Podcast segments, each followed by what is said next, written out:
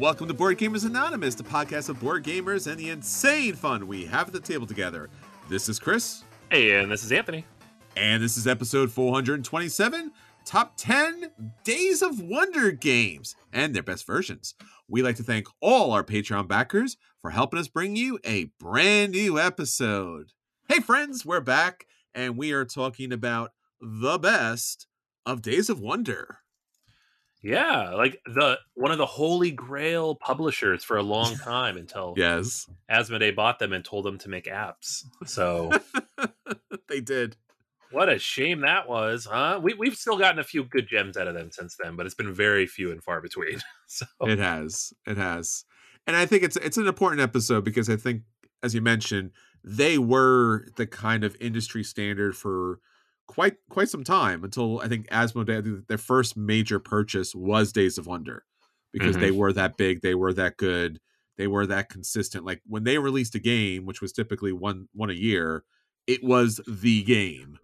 And then obviously over time it's become like weird expansions and apps and weird like watered down kind of family games, to the point of like, I think I recently I saw The River was on sale for like four dollars mm-hmm. on, on some website. And I was like, that I was could buy game. this, but that was a bad game, my friends.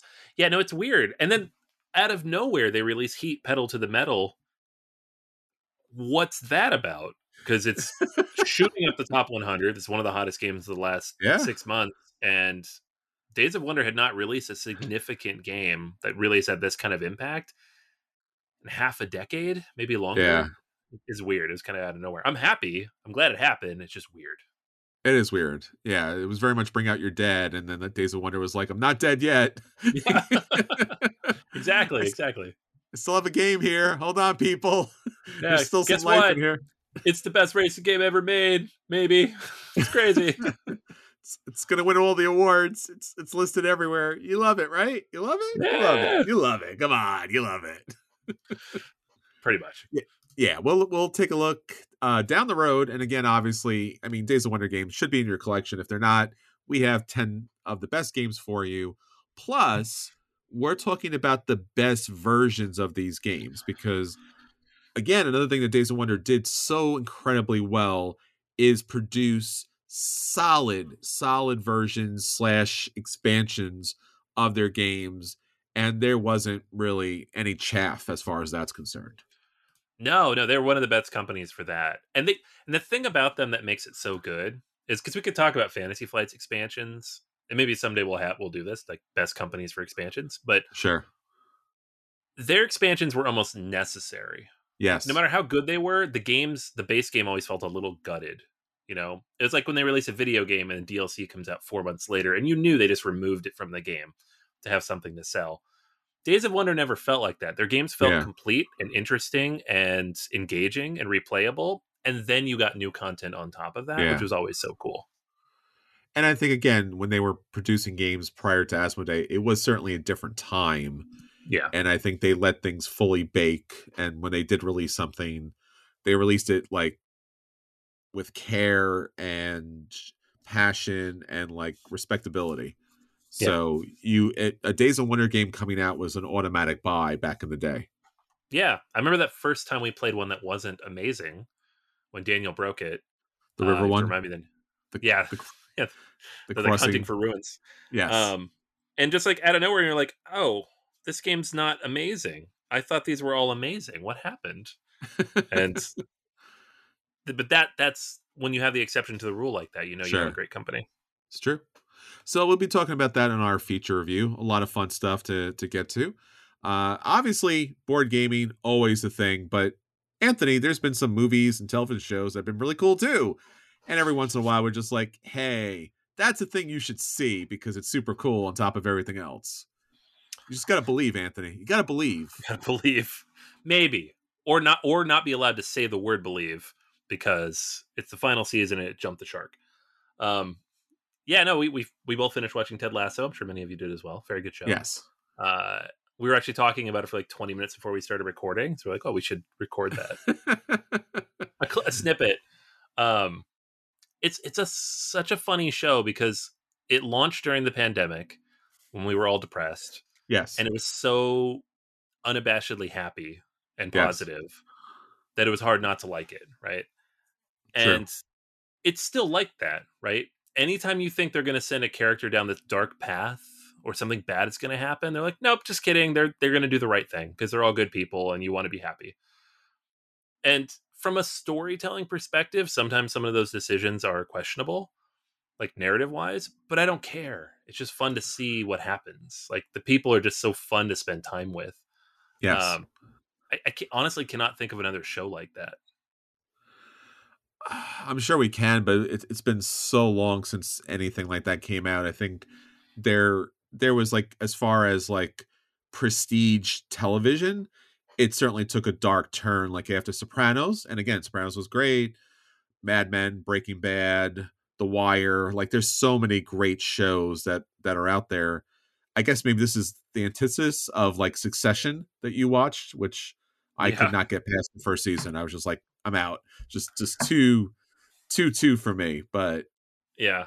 It, the funny thing is, is that show, its last episode was three days before Ted Lasso's last episode.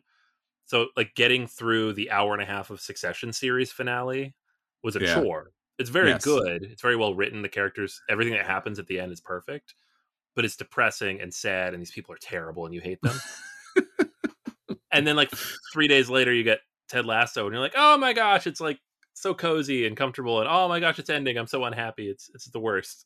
Um, and then you also look at it and you're like, oh, the writing could have been better, but I don't care. It's amazing. Like, polar opposites, and yet I walk away from both being like ten out of ten. Yeah. Yeah, if you haven't watched it, it's on Apple T V. It's, again, about this, I guess, again, depending on how you look at it, because I've played soccer slash football coach, this American football coach coming over to, uh, you know, Britain to, you know, helm the team, A F C Richmond, and... Again, I don't want to ruin anything for you because I think it's a very good ride. I think a lot of times you think the show's going to zig and it zags. You think mm-hmm. it's going to go down a certain trope and it doesn't. And even though, as like you were saying, Anthony, even though it's very, I, I guess, I, very sweet and happy, it's very meaningful and personable in a way that I think is real and true and nothing sugary. I think they They go down some places. They go down some, I wouldn't say necessarily dark places, but they go there in some cases. And the relationships, and especially I think we should also mention, I guess we, we've talked about this in the previous episode. I think this month is also mental health month for men specifically. Yeah. And I think this show, which primarily focused around men, although there is some amazing uh, female characters, lead characters here in the show, and they have some tremendous storylines. I think this is an important show for a lot of men who don't really have the opportunity to sit, contemplate their relationships, and honestly cry at some points, right? You don't see that a lot in, like, athletic men shows, right? You get knocked down, you get beaten up, and you go back out there. And this is like, no, you take a moment, you, you know, get a little introspective, you you feel your feelings, you express your feelings. Like, I never saw that in, like you said, a T V show, especially around sports. I mean, it was pretty impressive. It was really an impressive Uh, show for three seasons. So if you haven't seen it, check it out. I got my mom into it, and she was like, "I don't want to watch this." she, she saw more than more than enough soccer growing up as a kid, and the, you know. But it's not about. I mean, there's obviously it is about, but it's not really about that. It's about found family. I think probably is the best way to say it. I think it's yeah, it's a perfect way to put it. And like, just to reemphasize, like the the mental health angle of the show is really really good. Um, You know, they, they really dive into it in the second season, and then it kind of comes full circle in the third. And sure, I think it, it does a good job of that, of normalizing that, of discussing that, of putting it out there and kind of combating that toxic masculinity that we're so used to in media. Sure. Um, that it's it's appreciated from people who take that stuff seriously. Um, Absolutely. To kind of normalize it in, a, in an important way.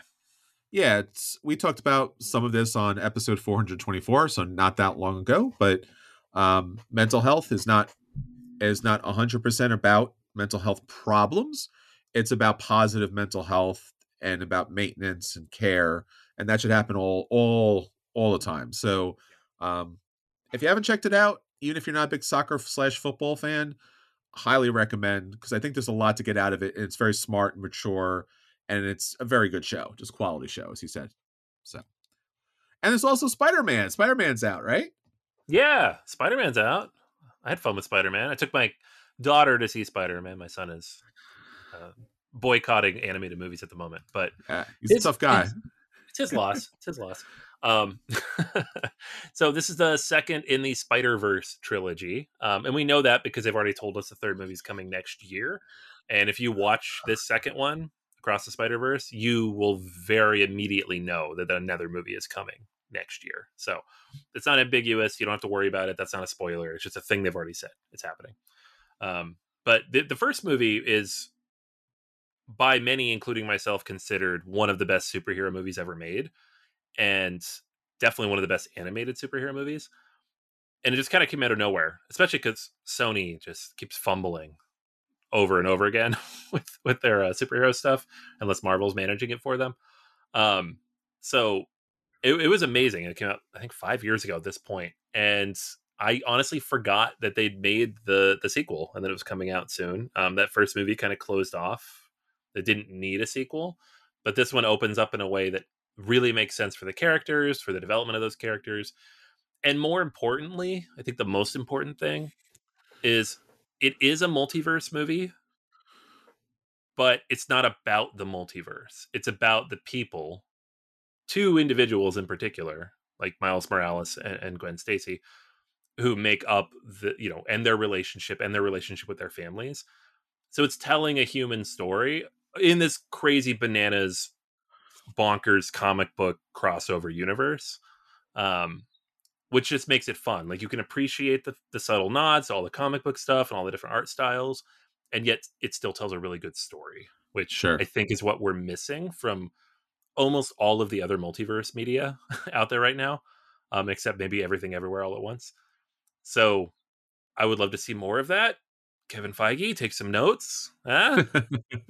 Because your, your stuff's going off the rails a little bit, and I think this handles it really well. Yeah, I heard an interview with uh, James Gunn, and he named Spider-Man Into the Spider-Verse, the first movie of this kind in the Miles Morales kind of universe, as his favorite comic book movie of all time. And I was, I mean, that's that's huge praise. I mean, it's up there. Yeah. yeah, it's I've I've seen that movie more than any other Marvel movie. Wow, and any yeah. of like the twenty, thirty, whatever movies there are, I've I've seen that movie fifteen, twenty times now, because I'll just put it on in the background. It's got good music. It's a, a good, nice great flow. Soundtrack. Yeah, it's beautiful to look at. So even if you're not really paying attention, it's just fun to have on. Yeah, um, just a revelation of a film for what it does. And we're starting to see more movies that kind of copy that. Like, we saw the trailer for the new Ninja Turtles movie. Before oh yeah, then. yeah, that looks crazy and cool, and it's a cool art style, and it's different. I'm like, yes, Spider-Verse, come on, let's do it. Um, so yeah, I was really excited that my daughter wanted to go see it. I probably would have snuck out to see it anyways, but uh, I had an excuse as a dad to go see it on weekend one. Nice. Yeah. So two great recommendations. Definitely check them out if you haven't seen them. And I, I think they're important recommendations because of the genre that might keep you away. So like, you know, like your son thought maybe it's too kiddie, but it actually is a very mature, engaging movie for everybody. And the same thing with Ted Lasso. Oh, soccer. I don't like soccer. Soccer's boring, but there's something else there. So it's not about what it shows on the surface, right? Like, yes. Ted Lasso's not a soccer show. It's about family. You know, Into the Spider-Verse is not a spider, a multiverse film. It's about family. Yeah. Um, and that's, I think, what makes it work so well. Like, yeah.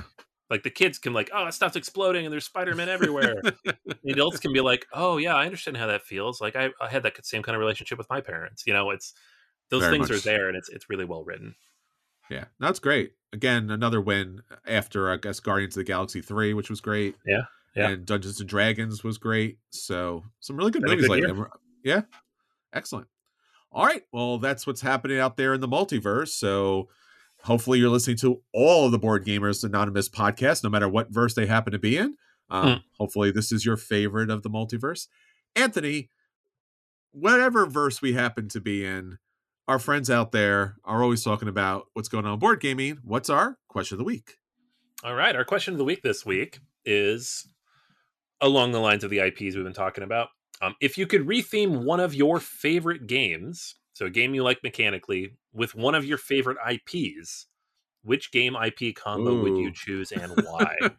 So take a game you love and slap on a, a T V or movie or comic that you love.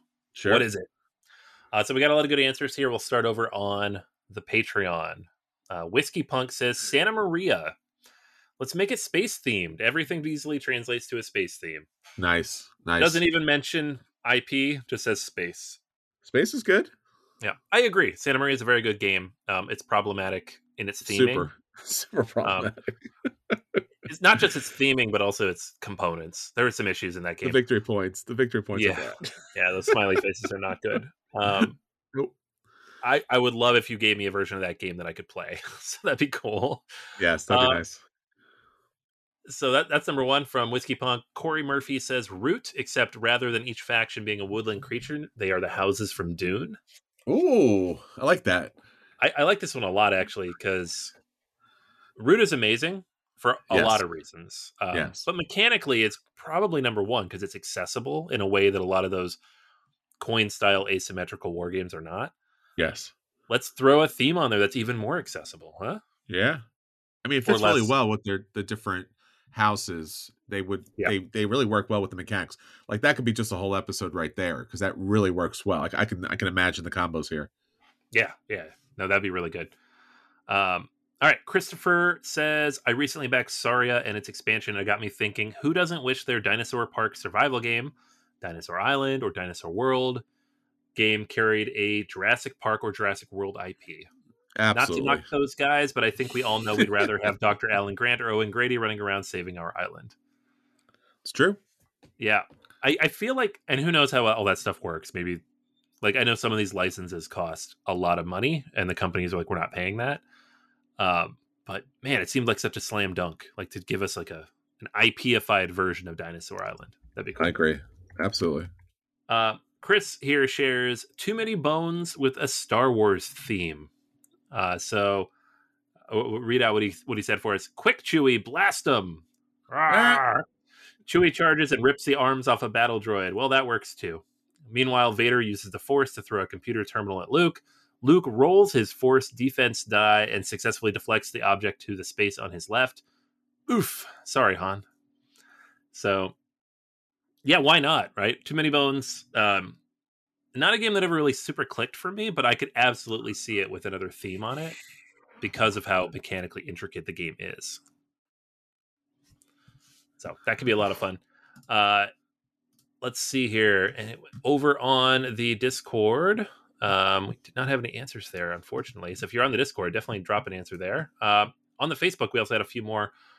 We had Nick mentioned taking Scythe and retheming it with Red Rising. Which nice isn't even that far-fetched because Stonemeyer has worked with the Red Rising I P already. We have the Red Rising game. It's not great, but they've already done it. Um, Nathan says, I would love to see the Venture Brothers theme on Sentinels of the Multiverse. Ooh, I like that. Nice. That would be Very fun, nice. yeah, because there's yeah. a lot of tweaks you'd have to make there, which would be kind of cool. They'd have to be funny. Uh, Willie says Sons of Anarchy becomes Peaky Blinders. So, ooh, I like that. Uh, yeah. So we've got more vibrant characters. We're swapping out hard dogs for booze, um, which increases the audience of the game, which you're right, Willie, that does increase the audience of the game. Um, and most of all, it'd be a great opportunity to reprint a game that was plagued by knockoff printings. So just get a more recent show that people, probably more people have seen because it is on Netflix. Um, so a lot of good stuff, a lot of good stuff from everybody out there. It's honestly, you could pick any of those colonialized games. Um, you know, I, I would take generic space theme all day. Give me, you know, Sky Mines is great. I just keep doing that. But if you could take that and like slap an I P on it and make it just like really sing as a game, that would be really cool as well. Um, throw Star Wars on pretty much anything at this point. There really aren't that many. There's a lot of Star Wars games. There aren't a lot of Star Wars board games. We get Rebellion, and that's about it. Everything else is out of print. So yeah. I would love more like just classic Euro crunchy games with Star Wars. Yeah, we're lucky that Rebellion is as good as it is. Yeah. Because everything else from Star Wars has kind of been hit and miss. I guess, I guess Queen's Gambit uh, mm-hmm. was very good, but obviously you can't get that. So. No, you there get you Risk, and and that's out of print now too. So yeah, it's that's that was pretty surprising that that went out of print, considering yeah, you know, big money generic company kind of things like that. I think the one for me that I've a game that I've always loved is Shipyard. Oh yeah, uh, it's it's got tons of pieces to it and rondelles, but it is beige all day, my friends. It is mm-hmm. it is one of the beigest beige Euro looking games of all time, but the mechanics are so incredibly sweet. And Delicious Games not too long ago did release that, probably at some point later this year or next year, because again, you never know, they're going to be re-releasing the game with three D components. Ooh. So um you can check out their Twitter thread. There is a picture of some of the prototype components. I'm a little worried about that, because I got to be honest with you. Like, if you've ever played Shipyard, yes, it is a lot of chits, but you need you, they need to be chits because the ships have a lot of things on them. So I yeah. don't know what it's going to be like to have like twenty, thirty little figures. It's going to cost you two hundred bucks is what it's going to be like. It's no, don't do things like that. So he didn't say that, folks. Delicious Games, you did not hear that. You did not hear that. You heard forty to fifty bucks tops. I'm I'm good with that. Uh, but I, I would I would appreciate, since it's Shipyard, I would do a Star Trek Shipyard, because mm, Star yes. Trek and all the different, you know, factions and races and stuff like that have a lot of different types of ships. So being able to create Federation ships or such and build up the parts together, I think that would be a lot of fun and add a, a new vibe to it. Again, it's space, but I think there's icon- like create the, the iconic enterprise. And obviously there's endless numbers of them now at this point. So pick whatever letter you want, build it up, throw some crew in there. And I think that'd be a lot of fun. So that Delicious Games, that's what you should be making. Don't, don't give us pieces. Just new, new version. That's all I'm saying. Just all, give us Star Trek. Do it. Star Trek. Get the I P. Talk to Gale Force nine. Like, you know, work over some crossover. I think that would be fantastic.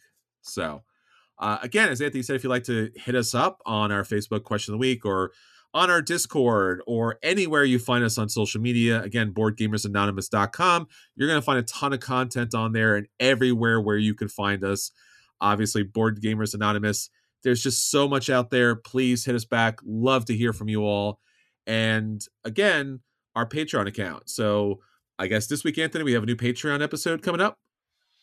We do. We do. So I, I keep promising the end of my Kickstarter uh, postmortem, but it turns out I backed way too many games on Kickstarter, and I'm, I'm, I'm having fun talking about them. So I get to like thirty, forty minutes of recording, and I realize I'm nowhere near the end. So I'm continuing. I feel like I have one or two left. Uh, and, and these are more recent games, of course. At this point, I have worked my way up. So we're going to be going through uh, some more games from the last two to three years uh, that were sure. back on Kickstarter and GameFound on uh, this week's episode. Very cool. Excellent. And again, uh, my episodes every other week then are Kick in the Habit, where I cover twelve games on Kickstarter. This recent episode, I think most of the games were in GameFound. A lot of people were asking, so a bunch of GameFound stuff's up there.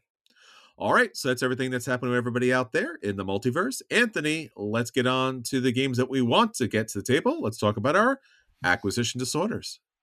All right, so uh, in the spreadsheet for this, I literally put Ticket to Ride Legacy LOL uh because it's stupid, right? It's stupid, but I actually think this one will be good, so it's not really stupid, and I probably would pick it up because is that a is that a Days of Wonder game? It is a Days of Wonder game, yes. Ah. So if you wonder where our, where our theme today came from.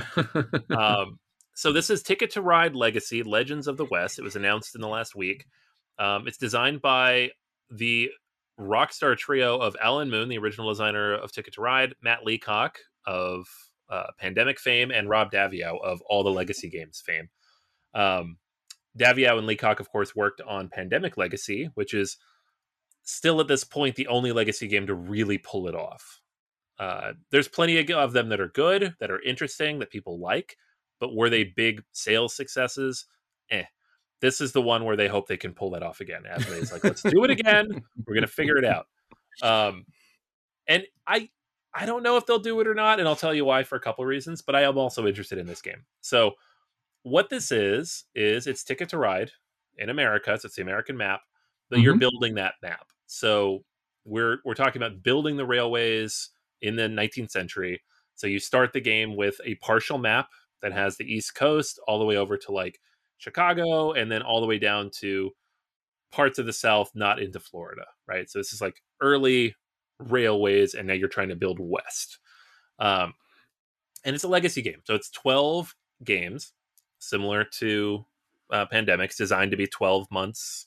It could be up to twenty games in that case, but in this case, it's twelve games, and in which you're kind of building everything out. So you have all the base mechanics of Ticket to Ride, where you're have a tableau of cards and you're pulling those into your hand and you're spending those cards to put trains out. But like any good legacy game, things are changing. You're building to the map. The routes are not going to be necessarily set in stone uh, because you are building them as you go. And the box comes with a bunch of different things you could be doing, right? There's different postcards and company boxes and frontier boxes and conductor's toolbox and all this stuff that's kind of hidden away because it's a legacy game. So like, even the preview doesn't really tell us much other than the fact that it is an evolving legacy game in which you will go beyond the base rules of Ticket to Ride. Now, I've I've been on the record several times saying the only way to really pull off a good legacy game is to take a relatively simple framework of a game, a game system, if you will, and build on that, right? It worked for Pandemic. It worked to some degree with Clank. There's a couple others that kind of pulled it off that were a little more complex. Mm-hmm. Anything else that tried to be original or too complex, it just mm. doesn't really work. It falls apart, right? Nope. So I think Ticket to Ride is the perfect framework for that because the rules are so basic. You start, you can teach the rules to Ticket to Ride in five minutes. And so when you add things to that, you're not adding so much overhead that people, when they get to game seven, are going to be like, wait, what? How many things are I going to keep in my brain? Which is the problem we have with like Seafall. So I'm excited to see how they do it. I think it could be interesting. I want to see how it evolves. I'll probably pick this up. I almost certainly c- I can get my kids to play it. Um, sure. We did fall off the Jurassic Legacy game because it just got boring. So yeah.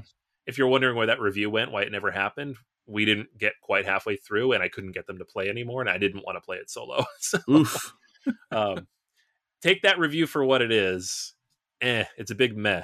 I, I, I wouldn't say it's a dodge, but it's expensive. So maybe I don't know. Um, Ticket to Ride Legacy, like every other legacy game, also going to be expensive. Uh, I believe they've said one hundred twenty dollars for the game because, wow. again, it comes with a bunch of extra stuff in the box. Games are twenty to ninety minutes, which is a weird length. But if you've played Ticket to Ride, you can kind of get a sense of why. I imagine they start short in the campaign and they get longer as you go. But for twelve games, if they're really that short early up, then if you're like a heavy, if you game a lot and you want to get the most out of your games, this might be a tough sell for you. Paying one hundred twenty dollars for, yeah, you know, six to ten hours. Um, I don't mind that so much. I don't play any game that much really. And when it's, if a legacy game really works, none of that bothers me because it's a complete experience. It's like going to the movies, mm-hmm. which with a family also costs one hundred twenty dollars. So whatever.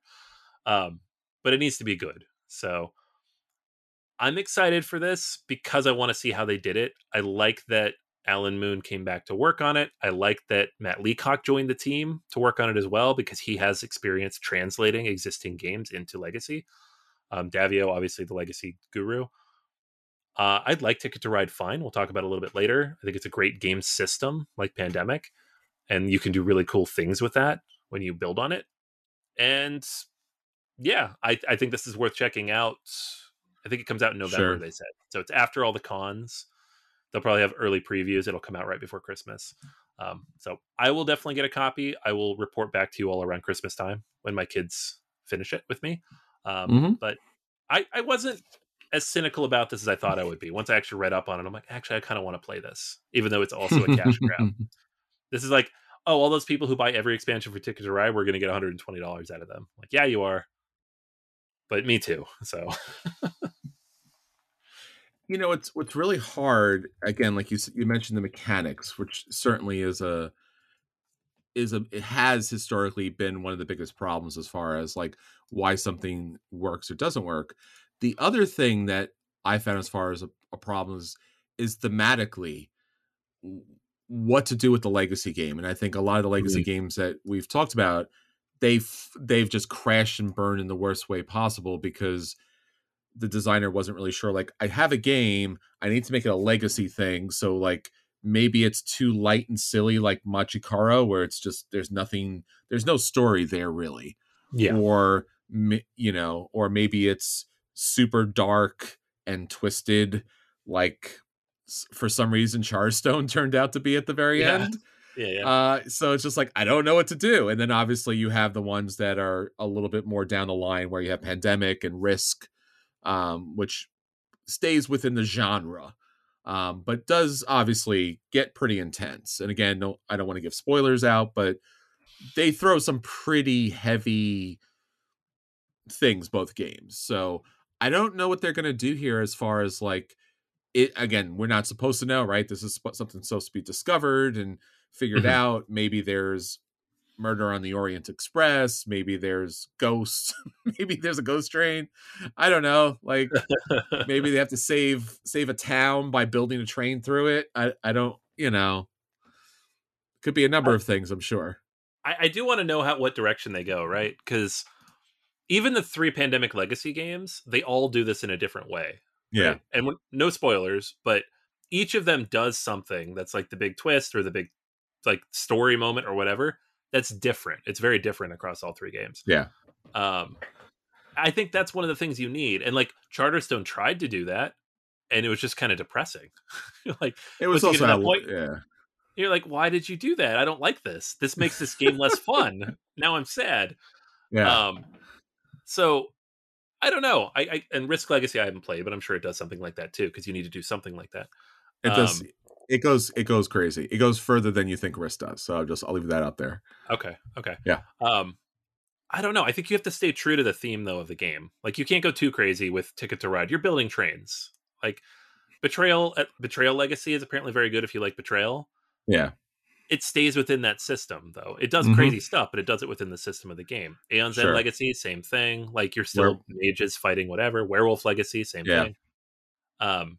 So as long as they stay within that system and we don't have like aliens running train routes, um, I'm fine with that. Because if it jumps, if it jumps the shark like that, I'm out. But um, you, jump, you mean jumps the tracks? Jumps the tracks, yeah. Yeah, I'm, I'm sure it's going to be straight down the line. I'm sure it's going to be on rails. Haha. Uh, it's it's going to be something like you opened a new section, you opened a new part of the board, you you're you're you're building west. Like I don't know. I think that's. Primarily, I think it's going to be pretty generic and somewhat bland. Oh, I hope it's not bland though. So I need something. Give me something. Like a Seafall. That's what I'm saying. Seafall was a bad game because it was bland and it didn't have that twist, right? Like I need something to grab onto. Hmm. Okay.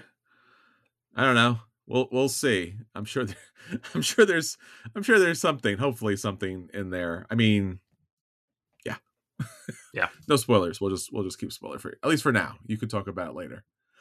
All right. Well, uh, again, I mentioned earlier that, you know, I I'm, I brought back Kick in the Habit. I covered twelve games, and what I really like to do is bring the one game out of that that I really think that people should take a look at, because I think there's something very unique about it. And in particular, I like to highlight first-time designers, because typically they don't get the kind of attention that other people do, you know, as far as the industry is concerned. So uh, this is Ruse, Instincts of the Den, Fox-themed Euro-style strategy game. Unique design with worker placement, territories, exploration, resource, and dice management. Uh, so again, I mentioned first time. This is a first-time developer here. Uh, that already surpassed their stretch goals and met their campaign. So this wraps up on Wednesday, June fourteenth. So you'll probably have about a week or so by the time this wraps up. And this is one of those games where just the way they kind of integrated the theme, which again, you are raising your own wolf family here, and you have these kits, these little baby wolves that you are trying to, as the, I guess, patriarch or matriarch, you're supposed to kind of guide the family through their development. And it is because it does uniquely add a lot of that kind of thematic feel to it. So you're exploring territories, you're hunting for resources, you're interacting with other um, wolf families out there. I think it's pretty good. The production looks outstanding. Uh, dual layer player boards, tons of high quality meeples here. The artwork is very good. A lot of the different possible interactions that, you know, foxes have with humans and different animals throughout. It's a very grounded, um, real world kind of thing, um, which is pretty cool. And it has an expansion that comes along with it. There's a solo mode. Always good to have a solo mode in there. But primarily, the game is based on you roll a dice as far as see who gets to act first. You get to get a sense of, like, is this, you know, phase happening day and night? Because obviously the way foxes operate is there's a whole bunch of things going on. And based on that time, you need to do certain things. Uh, you're rolling dice. You're utilizing them for resources. You're doing area control throughout the game.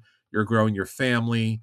So you have dice management. You have tile placement. So you actually build up the den, kind of like uh, Caverna, which is pretty cool. And, you know, they have their traditional objectives that you're trying to meet to, you know, help your family out, your engine building. Um, I especially love asymmetric player powers. Big fan of that. So it's currently on Kickstarter. At some point, they're going to have a tabletop simulator version of this that you could check out. But again, first-time designer, it looks very good. It looks just really well integrated with the theme. And yeah, pretty impressive game. So um, if you're interested, Ruse, Instincts of the Den. It's on Kickstarter right now. That's cool. I we, we talked earlier about games that don't have traditional boring themes. Yes. Um, and I you know I guess we talked about that off air a little bit, but it there's been some rumbling of late uh, about why, you know, getting more interesting themes and in, into games and why everything doesn't have to be shooting things and blowing stuff up. um, and you know what? Shooting stuff and blowing stuff up is boring because we've done it a million times. This yes. is not boring because it's different and unique, and it's doing something creative with the the mechanisms that we have. So I think that's yeah. cool. Yeah, no, and I, I like the, I, like I said, the integrated theme, the mechanics, and it's something that you, if you're interested and you back it and you add to your collection, you're not going to have anything else like that. And I think that's, we always talk about, you know, being collectors or um, completionists, or having to kind of like thin out the collection and purge or whatever it might be and try to come up with this like wondrous kind of collection of games that we're really proud of. I think that wondrous collection, and I'm not saying this game necessarily is because I have not played it, have not previewed it, don't know anything more than the Kickstarter, but I think there's unique games. I think your collection, your great collection of games, whether it's five games, ten games, or five hundred games, I think the brilliance of it will be the diversity of the themes and the mechanics that are at play here. So always love to see something like that. Yeah. All right. So that's all the games we wanted to table. Let's get on to our feature review. So our feature review this week is talking about the top ten Days of Wonder games. A company that's been around for so long, has brought so many great games to the table, brought so many people into the hobby because of their great games.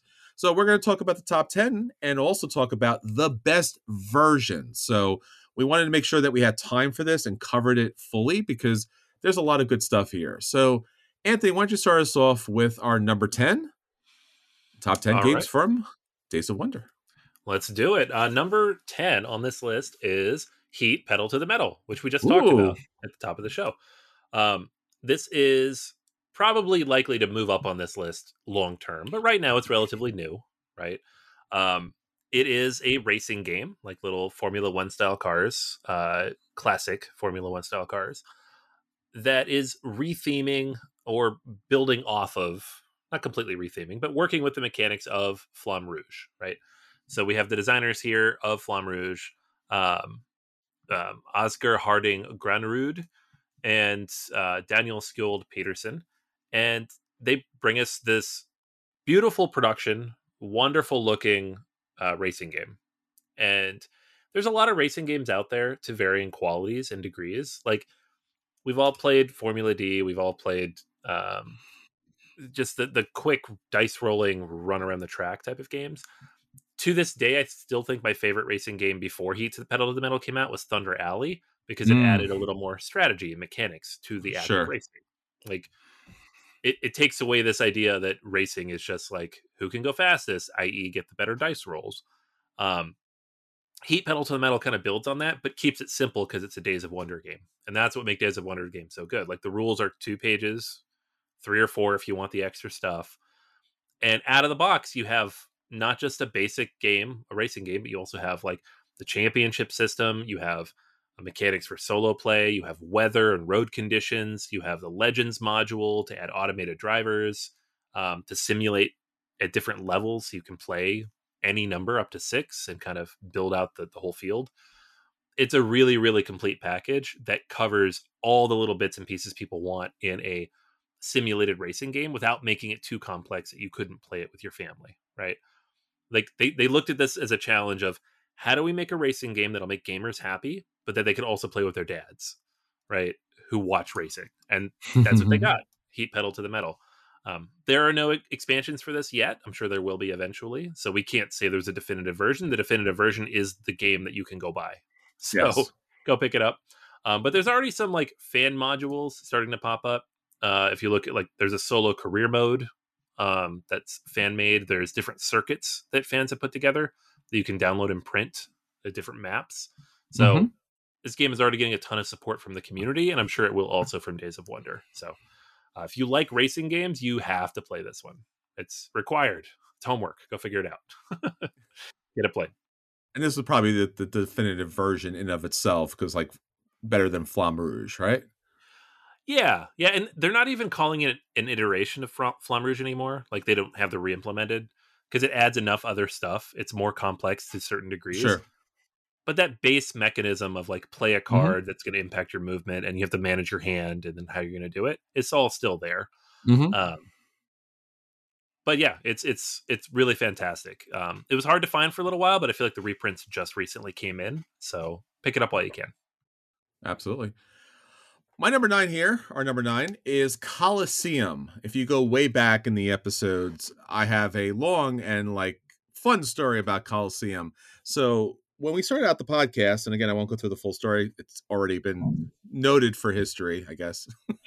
But in this verse, uh, Coliseum was a game that I desperately wanted. It was it was a beautiful, gorgeous production from Days of Wonder back in the day, where a lot of games were not getting those top-notch productions, but yep. Coliseum did. And Coliseum was also out of print because there was some legal dispute, Italian designers or theming or something like that. So copies were impossible to find. And as luck would have it, I stumbled across it at actually at a game store. And I was just like, are you kidding? And it was hmm. like, you know, full price M S R P. And I was like, oh yeah, I'm picking this up. So oh, yeah. If you haven't played it, Coliseum is all about putting on these fantastical spectacles in Rome, um, as commanded by the emperor and all the nobles. So what's funny here, and again, this game is created by uh, Wolfgang Kramer and Markus Lube. And again, it's a roll and, it's a roll and move, right? So we, we've mocked those over the years because Monopoly, but this game actually did something really well with it. So the emperor and all the noble nobles are walking around Rome, and they're visiting the different arenas. So you're rolling dice and deciding who to move. You want to land the important people in your arena in order to score points, get money, and more prestige. And then there is a bidding war that goes on with the other players at the table, and you're trying to pick up elements. There's a set collection to put on a particular show. If you get all the elements, you score the maximum amount of money that you can, or points in this case, and that allows you to set your score. So that's your score. That's it for the game. That's your score. But th- putting on that show, typically a small show, if you score score it right and get the bonuses and, and abilities for your, you know, your Coliseum here, you can then afford better shows, get more actors and Uh, special abilities and all these types of performers and and any number of things to put together a show. So you keep building to the best possible production of a show, and then when the game comes to an end, whatever the best show that you put on is your score. So it's a roll and move, it's a set collection, it's a contract completion, and it's incredibly uh, an incredible amount of fun, you know. And I I've always enjoyed playing this game. I own this copy. It's one of those games where again, I'll never probably give this up. And it's the best version of the game. And again, no offense to uh, Tasty Minstrel Games, R I P. Um, pour one out for your homies here.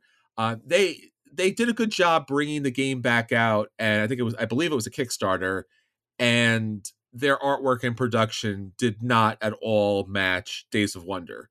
So early on, I was like, should I get rid of this and get the new Super Deluxe version? And I'm like, oh no, the Super Deluxe version is really not as good as the Days of Wonder original version, which again, you would never thought you would be able to, you would say that, but the Days of Wonders version is best for so many reasons. So yeah, Coliseum, our number nine. Yeah. Yeah. This is, it's a shame how much worse that version is. It was really uh, and, bad. And now they're both out of print. So you can't get it either way. Crazy. So crazy. All right. Uh, so ne- next up at number eight is one of my favorite games. It was on my top one hundred for a while. I think it's just slipped off recently, but um, this is one of those games that I felt like super special having found it. And then Ooh. I've talked to a lot of people who've played it and also agree that's very good. So I don't know how much of a hidden gem it is, although it is out of print now. So maybe it is more of a hidden gem. Damn it. That's Yamatai. So um, this is designed by Bruno Cathala and Mark Paquin. And it is a game about kind of this fantastical Eastern Asian mix. It's it's questionable, like what, where it's found. It's not actual Japan or actual China. It's kind of a mix, but um, it's a game in which you're kind of moving around this archipelago, these different islands uh, and these different lands, and you're placing, you know, you're moving your boats around. You're placing these different Uh, tiles that represent different elements of your own personal faction, um and you, you're just trying to get as much stuff out on the map as possible, which sounds pretty simple, right? Pretty basic, uh and which is kind of what a Days of Wonder game does, right? Mechanically, it's very simple. You have a handful of actions, a handful of different types of of um, resources at your disposal. It's how those things kind of work together to manipulate the map and score you points. Um, it is one of those like oddly satisfying experiences where when you look at it at first glance, you read the rules and you play it, you're like, okay, I get it. And then once you play it, you're like, oh, I, now I get it, right? It's emergent complexity at, at the best, right? And the artwork is fantastic, and um, the pieces are very tactile and fun to play with. So it's it's one of those games that I w- brought to the game night with me every night, and I would always teach it. Um, there aren't a lot of games that I'm willing to teach over and over again. There's some I'll burn out on. This is not one of them. Um, the only downside that I can remember for it is that it's not colorblind friendly at all. And so there were certain people, certain friends I couldn't play it with, unfortunately. Um, that was, that was a challenge, but it is unfortunately a game that never got an expansion, never got reprinted. It must not have done super well, but mechanically it is very sound. It's one of their better games. Um, and I hopefully that license gets to someone else, or they decide to bring it back again. I don't know. Uh, but Yamatai, that's our number eight. Our number seven is, again, one of the biggest and best games of all time because of its accessibility for, again, a gateway gamer or any number of people, family. As Anthony mentioned earlier, you play in five minutes or fifteen minutes to learn. Uh, Ticket to Ride. So again, if you've not played Ticket to Ride, and I would be surprised if you haven't, but if you haven't, um, players collect cards, and these these all different colors, and there's a wild card, and basically you're collecting train cards in order to claim railway routes, and in the base game, or the original version of this, in North America. By doing so, you're doing that in order to score points. The lar- the longer the routes, the more points you score. And typically, you are scoring those long routes because you want to be able to put them together in order to match a, f- a destination card. So these different destination tickets, you get a couple at the beginning of the game. You can choose more as the game goes on, but you have to be careful because if you do not complete them, negative points follows. It is a, I would say, even more so than Catan. Catan's always thought of or, or proclaimed as like the kind of gateway game, but I really think it's Ticket to Ride. I think Catan has some some complexities and challenges to it. But Ticket to Ride, pick the same color, put it down on the same color route, match the contract card, and you're good. again, as long as someone doesn't cut you off. But that's that's a whole story for another day. Yeah, yeah, wonderful game. Lots of. I'm playing a legacy game later this year about this. It's crazy. Um, number six on the list, we have Battle. Well, before Lore. we get before we get into that, Anthony, what's your favorite version? Oh of yes, Ticket to Ride. So jumping ahead, uh, mm-hmm. so Ticket to Ride has many many versions. Ooh, uh, I yeah, there's the seven map packs and like five standalone versions of the game. So if you're going to ask me like my favorite standalone version with no expansions, I would uh-huh. just go simply Europe. Ooh. I think the addition okay. of the of the tunnels really adds a lot to the game. If you're asking for my favorite uh, expansion for the game, or you know, expansion's a, a tricky word with this, but the map pack, then I think we kind of agree on this that it's the Pennsylvania and the U K expansion yes. pack, right? So the Pennsylvania side of it adding the stock element to it, where you gain stocks when you place different tracks down, and the U K version adding technology that allows you to get basically at the start of the game, you can only place two trains at a time. You have to get the technologies to get up to the three and four and the five. Mm-hmm. So that's and I, that's map pack number six, I think. Yeah, and again, I, I failed to mention obviously the the genius designer of Alan Moore, Alan Moon here, um, and yeah, this again. I'm not, I own Ticket to Ride, but I don't really play it. But certainly, um, Volume five of the map collection, United Kingdom, Pennsylvania map, is a solid, solid gamer game. Yeah. Yeah. It levels it up to, a, to enough of a degree that it's not just a gateway game. Mm-hmm. It's a nice, solid, medium weight game. Absolutely. All right. Uh, so, number six, uh, as I was trying to jump ahead to just mm-hmm. a moment ago, is Battle Lore. Uh, Battle Lore has been released twice now. This is the first release of the game, but it's a it's a tricky history with this because originally this is Richard Borg's Command and Color system, which was then re-implemented several different times, including in Memoir forty-four and then this in Battle Lore. Uh, later Battle Lore two point oh and then a whole bunch of other games from G M T. So Richard Borg is his system has gotten around, and the system's very simple. It's a war game, but you have three different sections to the map, and your cards will tell you in which section you can move different units and which types of units you can move and how. So it really narrows down your choices and makes it so you have to work with the deck that you have to be as efficient as possible. So Battle Lore took that and made it into like a quasi fantasy game. Um, so you're, it's a hundred years war, but there's magic and goblins and all sorts of other creatures. Uh, and Days of Wonder, as they do, made a beautiful high quality production with these wonderful miniatures, um, beautiful cards, wonderful artwork, lots and lots of plastic in the box.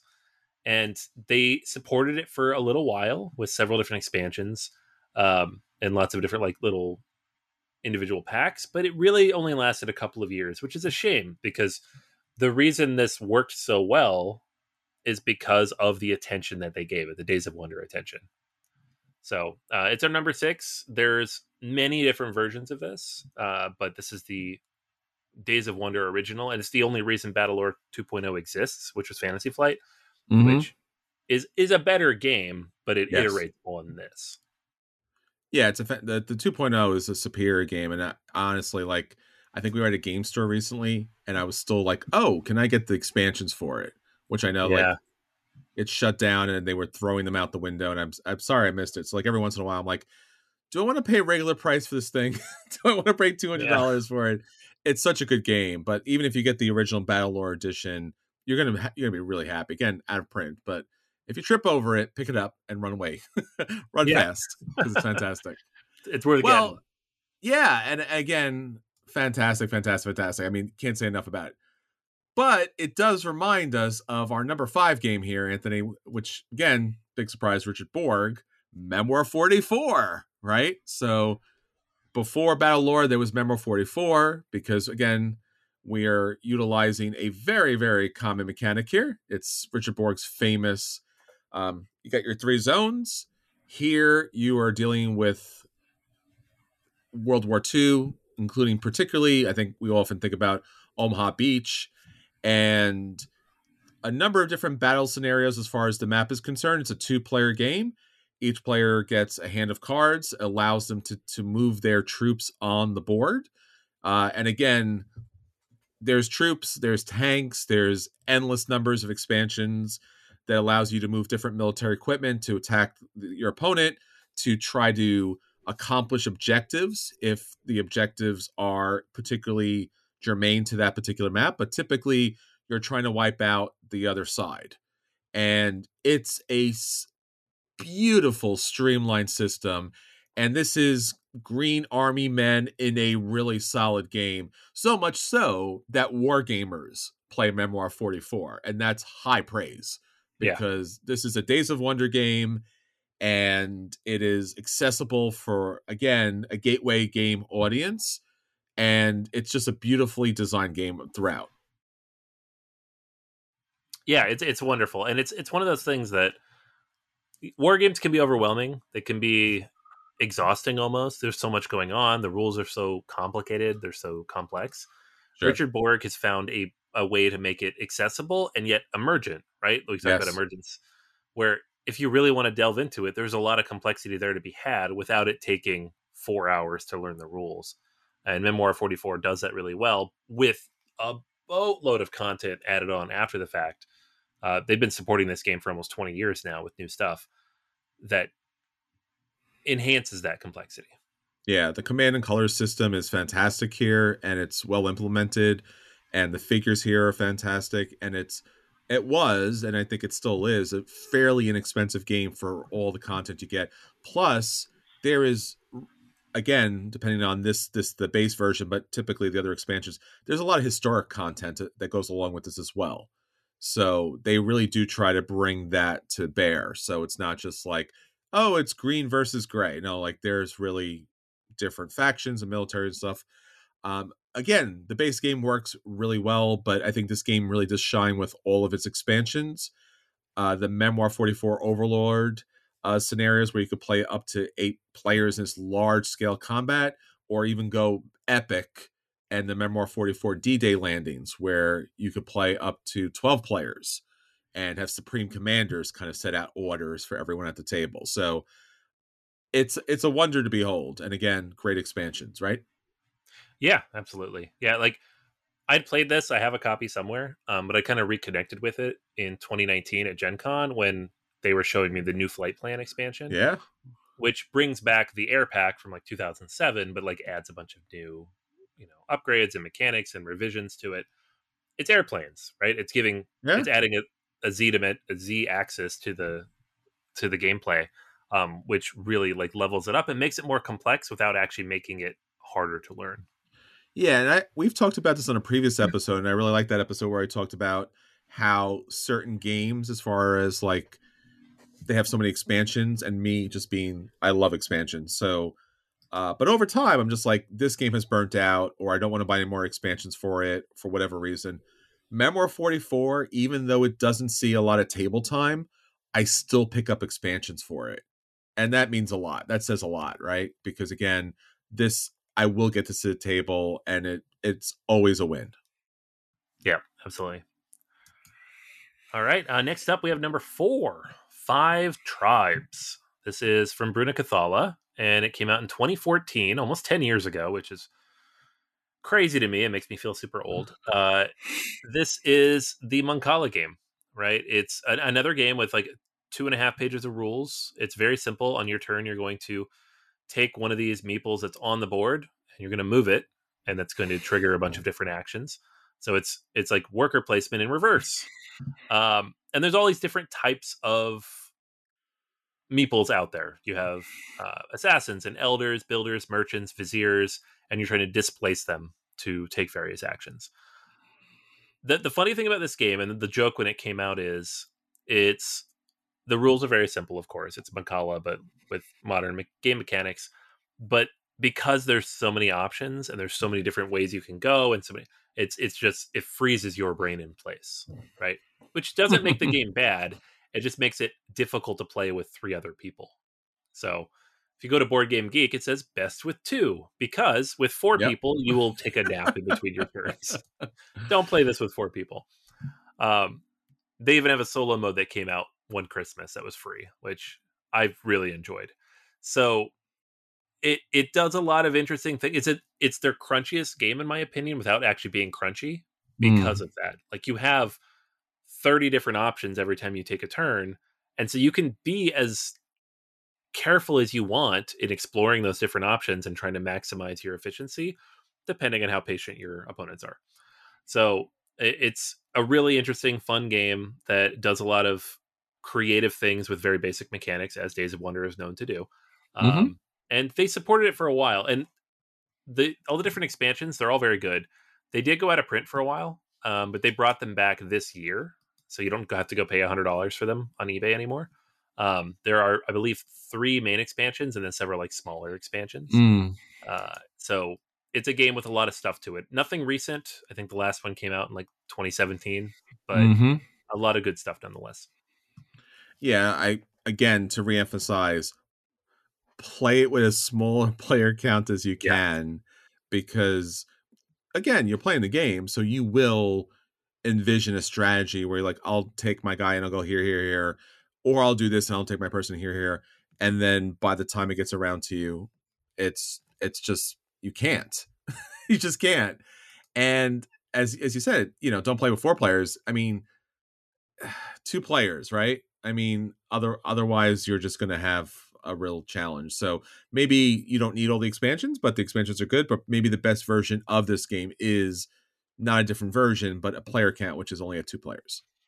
I would agree with that. Yeah. If yeah. you're going to pick up one expansion, I would say Artisans of Nacala, because it adds one new tribe to the game. Sure. Uh, with the Artisans, without overcomplicating the game, it adds a lot of interesting decisions to be made. But yeah, I think I agree. The best version of this game is a two-player game with somebody that you enjoy spending time with. Although we could say probably the best version of the game is when they got rid of the slave cards. Uh, yeah, yeah. If you if you have that old version, that is not the best version of the game. So. No, that is not. All right. Well, our number three here is Shadows Over Camelot.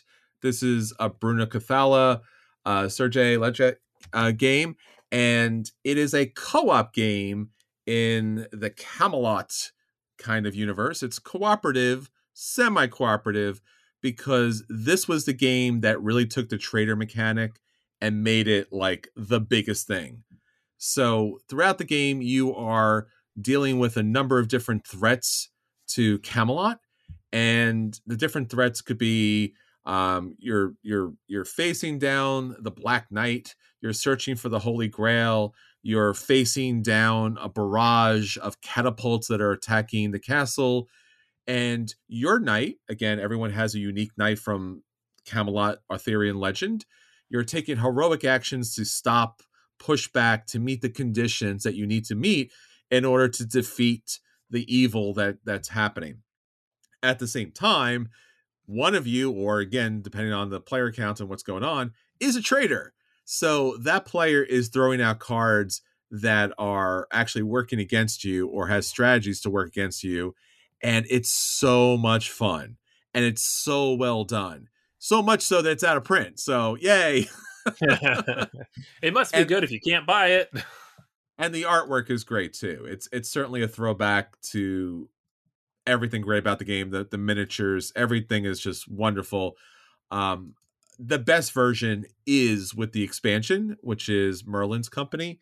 It adds Merlin, right? So how do you not have Merlin in the game? And uh, Merlin adds a lot to the game as far as his own particular areas that you have to deal with. And he's an actual figure character in the game that that plays into it.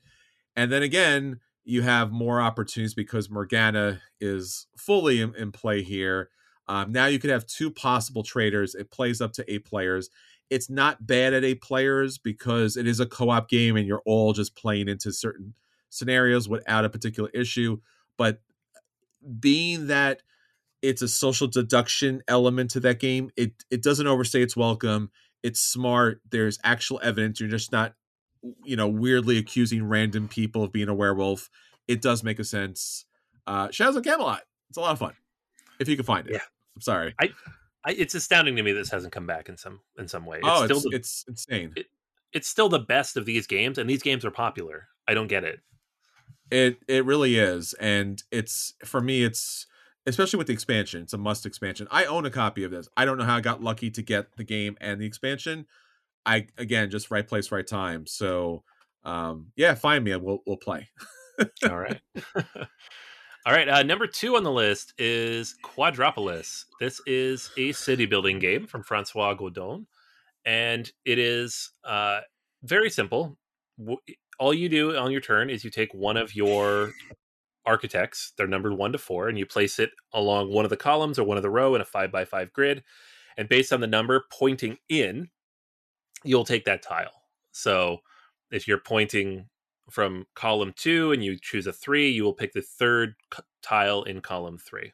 It's it's even simpler than it sounds. You take that tile then and you place it in your tableau. Then there's a basic version in which you just place it wherever you want, or an expert version in which you place it into a sector that matches the number that you used. Uh, and you're trying to build out your own little city.